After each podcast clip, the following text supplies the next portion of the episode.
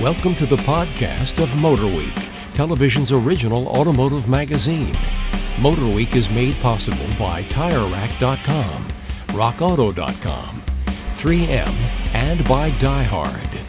Here's your MotorWeek podcast host, John Davis. Thank you, Alec Webb, and hello, everyone. I am John Davis. Welcome to our MotorWeek Podcast ninety-one, and joining me in Studio C at MotorWeek World Headquarters today is our producer, writer, and two-wheeling reporter, Brian Robinson. Hello, John Davis. And our road test producer, Ben Davis. Happy to be at the round table. No relation. And our writer, Patrick Lucas. I'm excited to be in the MotorWeek world. And our Patrick's also our producer for today's show, and we've got a lot in store for you. Our normal lightning round. Uh, we'll get to a viewer question later, but first, uh, a trio of cars that we have recently uh, not only had in, but had plenty of seat time in, and we've got a lot to say about them.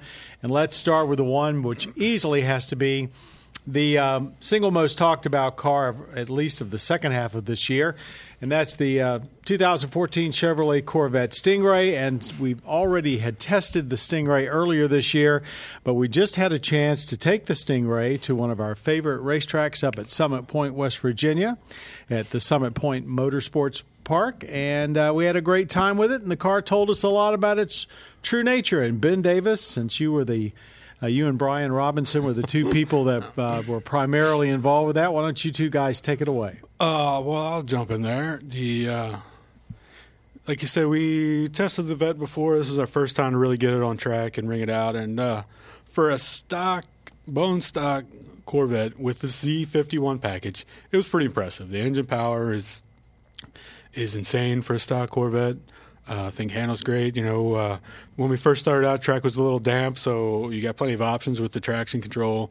Uh, started out, played with through all those options, and we dried out and dialed them down to you can turn everything off. And did you uh, use like that the, the track setting? Or yeah, yeah. yeah. Eventually, uh-huh. whenever you know, after a few laps and things dried out, you know, full track with everything off. And, uh, it's hmm, amazing car. It feels. It feels a little smaller than before. It feels lighter, although it's not either one of those, but it does feel that way. Um, play with the rev matching. Uh, we had the manual transmission, and it works good. The paddles, I still don't understand the reason that the paddles are even there. Uh, just have it work all the time, and you don't need paddles because the paddles, the track we're on is super tight and a lot of tight turns, and you're shuffling the wheel. And there were a couple times I was just hitting the paddles with my hands. Granted, I got, uh, you know, bricks for hands. hands. Yeah. Well, but I thought once you turn, and, and this is my memory from when I drove it, so I may be wrong, but I thought once you turn the rev matching on, it stayed on until you turned it off. Correct. Until right. you bump it with your hand while you're, uh, while you're okay. in a corner, so and then you, you turn it, it off. And then yeah. basically the next time you want it, you You yeah. don't know that you don't have it. Correct. Okay. But uh, it works great. I, I guess mean, you have the what the light on the gear indicator. It turns That's orange. It yeah. turns yeah. orange. Yeah. Turns yeah. when it's on. And speaking of the gauge panel, great looking display. You know, I mean, I couldn't spend a whole lot of time looking at it while I was cruising around the track, but uh, tons of information on there, and it looks like a race car in there. So cool. The heads-up display is pretty cool. How yeah. it changes tack variations mm-hmm. in there. I was behind. Uh, I was behind the videographer while Brian was uh, doing his daredevil maneuvers in the Corvette.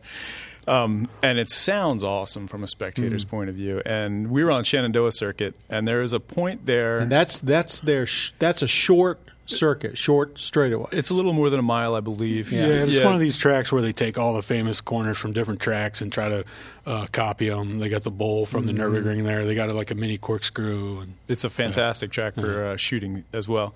Uh, but there is this one section after a short straightaway. If you get enough speed, you can catch air. And I was right there at ground level when he was catching air in that thing, and it looked like a poster I'd hang on my wall. It was awesome. Okay, now, the one thing that folks that see this test, they'll probably come back and bite us on, is that when we did take the car to the drag strip, we were a little slower than the uh, stock numbers. Uh, the numbers, according to G M, and I guess a few people have gotten it, are three point eight zero to sixty. We did, what, four point two, I believe? Our drag strip okay. is suffering right now at the moment. And oh, go ahead. In more ways Talk than about one. It. It's yeah, been yeah. abandoned. Uh, no, that's, well, it doesn't have any track. It has no... The the start-stop area is very slick. Yeah, because it's uh, it's a concrete start-stop area. It's concrete all the way up it, for a large part of that launch pad. And they since the drag racing season's over, and yeah. there's a, it's just track compounds going away. So it's almost like trying to launch on a tennis court. Did or, you find, though, when you got to Summit, was did you find that the, you had plenty of traction, like coming out of a corner? You had no problems? Well, no, I wouldn't say that. I mean, you're I'm asking you. Yeah. You're talking about just – no, the rear end will definitely come out on you. Just because I mean, of the sheer power. Yeah. I mean, for sure. Or traction control will cut in if you have that on. But, yeah, it's got way – it's got huge power. I mean, you really have to try to – I mean, as far as trying to manage grip, it wasn't a problem. I mean, you could get it out if you wanted to, or you just had to – you weren't fighting to keep it planted. Do you, it's do not like Viper handful, but, I mean, right. It's got a ton of power. Do you think a consumer buyer can get that number? Because there are a lot of them going to try. It all depends on how much you want to beat up your gear just to prove that you're getting a number that somebody else is getting. You know, sure. I mean, if if that's your, your goal, I'm sure you could achieve it. But at some point, I'm just not going to want to beat up my clutch that much. Or no, I I'm sure there's plenty of people. Times, so. I'm sure there's plenty of people that are going to be out there trying to get that number, and then they're going to be sitting there going but, to the dealer. Uh, to the that's just not what the car's made for. You know, what is? You know, sum G- it up. Sum the car up from your day at the track with it. Sum it up. Um, for like I said, for a stock Corvette, I think it's pretty amazing. It's well, I don't know if it's quite a Z oh six of last gen, but it's pretty darn close.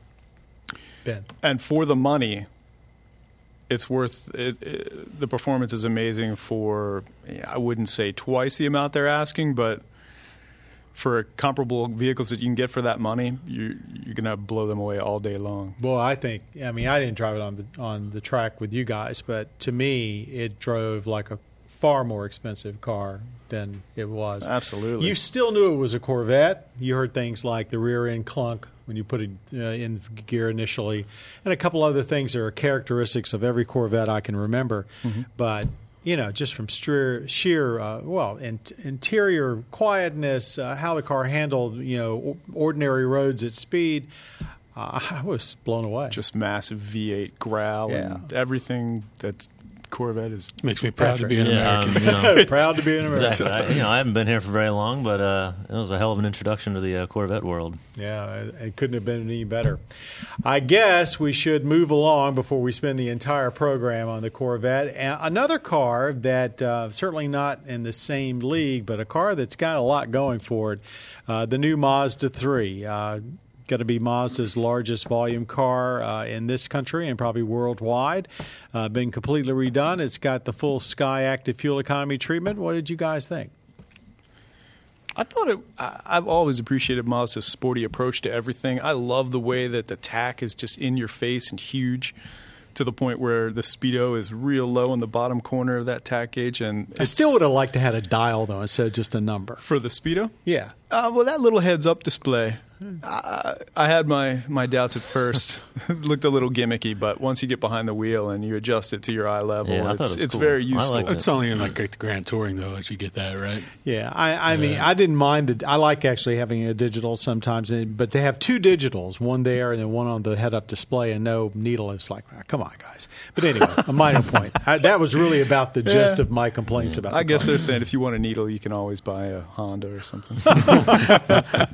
Well, not a Civic anyway. But uh, I, I love the car. I mean, it looks great. Definitely the best-looking car in the segment right now, especially yeah. in the hatchback. I mean, I know the hatchback is more than the sedan, but I don't know why you would buy the sedan over the hatchback. Uh, fun to drive. You get your choice of uh, Skyactiv four cylinders. I would definitely go with the larger of the two, the two point five. You didn't um, give up any any real mileage. Ba- it gets barely. It gets, yeah, barely worse mileage, but the power is uh, a lot a lot better. I mm. tooled around all day long, got like almost thirty-five. Wow. Yeah, um, I I like the look a lot, and actually looking at the our Mazda six now, it look, mm-hmm. looks a little bloated because the three just seems like the perfect proportions and size for, for what styling. They're doing with their design now. So uh, roomy front seat, back seat was so-so, but uh, I. I, I can't think of a non-performance uh, five-door subcompact that we've had in that I like more, or compact. Yeah. Compact. Yeah. Bold statement. Small car. Small auto. car. We had yeah, nice ours car. was the auto. You can yeah. get a manual, but not, not only in the sport version. Thing. Yeah, if you get the Grand that, Touring and the larger engine, you got to go automatic. I would have liked to in try the manual. In comparable cars, that's got to be a pretty um, – just getting a manual is pretty – pretty rare these days, right? That's true. Just being able to get a manual in a, uh, in a car like that? Or? Compacts, you can still get a manual. They're usually there in like the ultra base trim levels. Yeah, hmm. they but, usually, that's correct. I mean, you, compacts actually probably have more manuals available uh, than any other class of car at the moment. Good luck finding them because, yeah. like I say, usually they're in the base models. But mm-hmm. Anything else about uh, the Mazda three? Good stuff. Get the five-door over the four-door, slightly larger engine. Skyactiv seems to work. Zoom, zoom. Yeah, that's interesting. I mean, we haven't had, we haven't really driven an ultra base one. I don't know how my opinion would differ compared. The one we had was fully maxed out, grand, grand touring, every option. So uh, it should be noted it had the e-loop system. Uh, e-loop, yes. Which is basically, a, I guess, it's the first car with the capacitor for storing energy. I know B M W has shown concepts, but I believe. I don't know that they actually made first one. Non-hybrid anyway. That yeah, it has it. I didn't notice too much going on. Anything. Yeah, that would supposedly that's the whole to, yeah. idea is that it's uh, totally seamless. Yeah, huh. And it helps in fuel economy as, and it helps on the load off, uh, takes some of the load off the yeah, engine. Yeah, did they give any? Um, I can't find any exact numbers of how so. much it helps. I can't see it really helping that much. I mean, but as they say in their search for better fuel economy, every little bit mm-hmm. helps. Okay, let's move on to another small vehicle. This one uh, may be a little bit more controversial. We'll see. The Nissan Juke, a crossover. It's now gotten the uh, Nissan Nismo, a performance treatment. Uh, what do you think? I was not a very big fan of the Juke. I still don't know if I am or not, but this one I Gee, like a lot why? more. No. If, yeah, it just looks awkward. It's impractical for a crossover. There's like no room in the back seat, no room in the trunk, cargo area. Um, it's, it's really just a very small car. It's basically a jacked-up car, and uh, like it's a Subaru X ninety, only like uh, a modern version. Yeah. Remember that car? Oh my, yes. But the Nismo version, I, I thought was pretty amazing, really, for the money. Uh, handled it, great. Yeah, it handles great. It totally transformed the interior, all new surfaces. Bow suede or whatever, yeah. whatever that stuff was. Yeah. I felt pretty good. Awesome. It's a handsome package on the outside too, though. The, the way the colors played with each other and the two-toneness of it, the wheels, it did look good. I think I just drove a bit, uh, a non-Nismo Juke today. And uh, the, the Juke, to me, rides really rough. Uh, but the cool thing about the Nismo is you get those really bolstered seats. It takes – it's even – I mean, obviously the Nismo is a little rougher than a, a regular Juke. But the uh, the added bolster of the seats really helps a lot. I think all the Jukes should have those seats. Let's move on to um, one other vehicle. That was it. All right. That, right, well, no. oh, let me shut it off, Patrick. No, no, no. No. We have we have a lot of ground to cover because uh, this is the first podcast we've done uh, after uh, the uh, opening of the L A and Tokyo auto shows. Both of them oh. going on at the same time. So real quickly, Patrick, since you've been up to this in to those two shows more than anyone else. Um, people looking, uh, what impressed you so far from what you've heard from L A and Tokyo? Um, I guess the biggest news would be the uh, Chevy Colorado, the midsize. They're they're trying to call it small, but it's definitely like midsize pickups. Um, be out this spring uh, yeah. with the uh, G M C version coming, I guess, at Detroit. The, uh, the it's F- different. It doesn't look like just a small Silverado. No, it no, looks. It cool. looks uh, the I grill like is kind of like a. curved down, kind of menacing, look, kind of mm-hmm. looks stanced a little uh, sporty. Looks cool. I don't know how long uh, it is till we get to drive it, but probably in the spring. Yeah, yeah. Cool. Uh, they finally, Porsche, I guess, finally uh, debuted the Macan right. production version of that. Been hearing about that thing for years, so yeah. can't Macan. wait to drive that. F Type Coupe, the R, the uh, the F Type Coupe R. Right, mm. that was a surprise. Is it coupe or a coupe? It's coupe. I, I, did, I didn't see an accent, Mark. You said uh, you were going to drop the, uh, you weren't lying. Subaru showed their um, a concept for the new Legacy sedan, and even though everybody's calling it very stylish, I, I think it looks a little blocky, but it's definitely different than and more personality than what they have now. Yeah, Subaru. Uh, from Tokyo, this, the biggest news to me actually came uh, the day before the show when t- Honda basically trotted out three new motors and said, uh, we're going to go turbo. Uh, they're going to do a turbo two-liter uh, uh, to re- replace a two point five normally aspirated, a one point five turbo, and a one-liter turbo. Wow. And they're going turbo in a big way where they really haven't had a presence before, all for fuel economy naturally. Uh, and they're also doing an eight-speed uh, dual-clutch transmission. If you can't that, beat them, join them. Boy, that's uh, I know that, but that's a huge change. Are these part them. of the Earth Dreams series yes, of engines? Yes. They are wow. part of the Earth Dreams series of engines. I think which, the Earth is probably thanking them. At there's this been point. some mild turbo use in the Acura line lately. Yeah, there has, but it has. A, this looks like it's going to spread throughout the line. That's they didn't cool. say anything about the sixes. But uh, I wouldn't be surprised if a small six That's turbo is in there somewhere. Good news too. for tuners. Yep. Mm.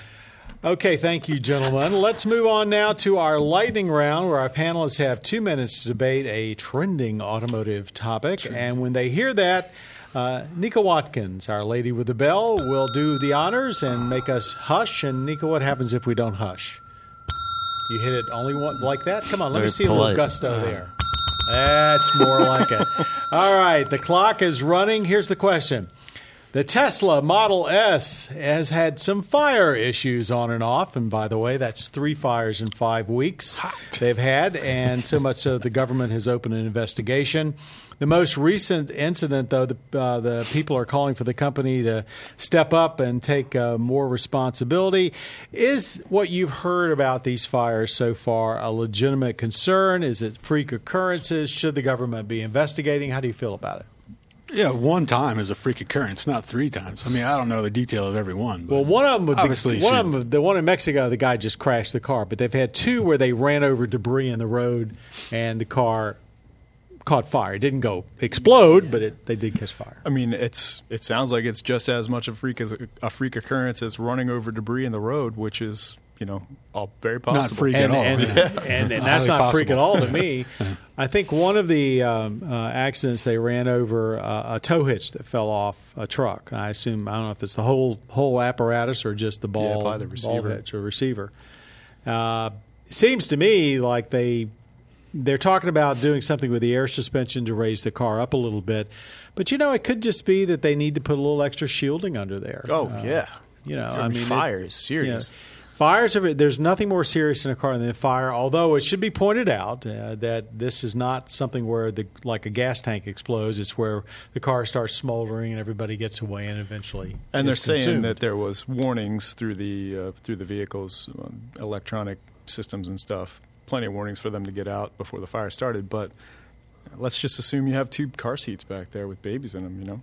Yeah, they, you you want to know that the car is safe. Absolutely. Yeah, I, I agree with the consensus on the table that uh, they need to, Tesla needs to step up and not saying, hey, we're safer than everybody else, but step up and, and take the responsibility, which I think they are doing, uh, and move along. Well, boy, I didn't get any any uh, any uh, raw, easy treatment there. Thank you very much, Nika. Very good. I think we beat that one up enough. Let's go on now to um, a question that we get a lot uh, from viewers, especially this time of year, and that is, is the end of the year really the best time to buy a new car? And if not, when? And Ben, I understand you've done a little extra research on this. Well, I was very intrigued by this question, too. He does so I, buy and sell an awful lot of cars. He does. I actually reached out and, to a friend of mine who is a sales manager, and he said that although this has been the, the truth in, in the past with staggered delivery of new model new models throughout the year and rebates all the time, that that really isn't, the end of the year isn't the best time to buy a car anymore like it used to be. He said the last three to four days of every month is when they're trying to hit their retro numbers. What is and, what does that mean, the uh, retro number? Retro number is the number of the vehicles they sold that month last year. For the dealer and the salespeople? Uh, for, yeah, for that uh, for the franchise there. Yeah, they have, all have quotas to meet every yeah, month. And, yeah, and you definitely don't want to come under what you sold the previous year. You want to go over that, and that would be your bonus number. So not only do you want to meet your retro numbers, but you want to add bonus numbers. And he said he's willing to lose a considerable amount of money on every car to make sure he hits those numbers in its last three to four days. That's what I've always told people. The last week of the month, best thing to do, go in like a week before and just make some outrageous offer on a car, like ten grand on a sticker or something, and then, you know, walk Wait. out and say, hey, call me back next week if you change your mind. That's the, probably the know? best way to – that's a, that's an yeah. amazingly good idea. If that guy's one car from making his quota, he's, like, he's going to call you back and He's like, I know the sale is a phone call away. I know the yep. guy. That's genius. That's now, the way to do it.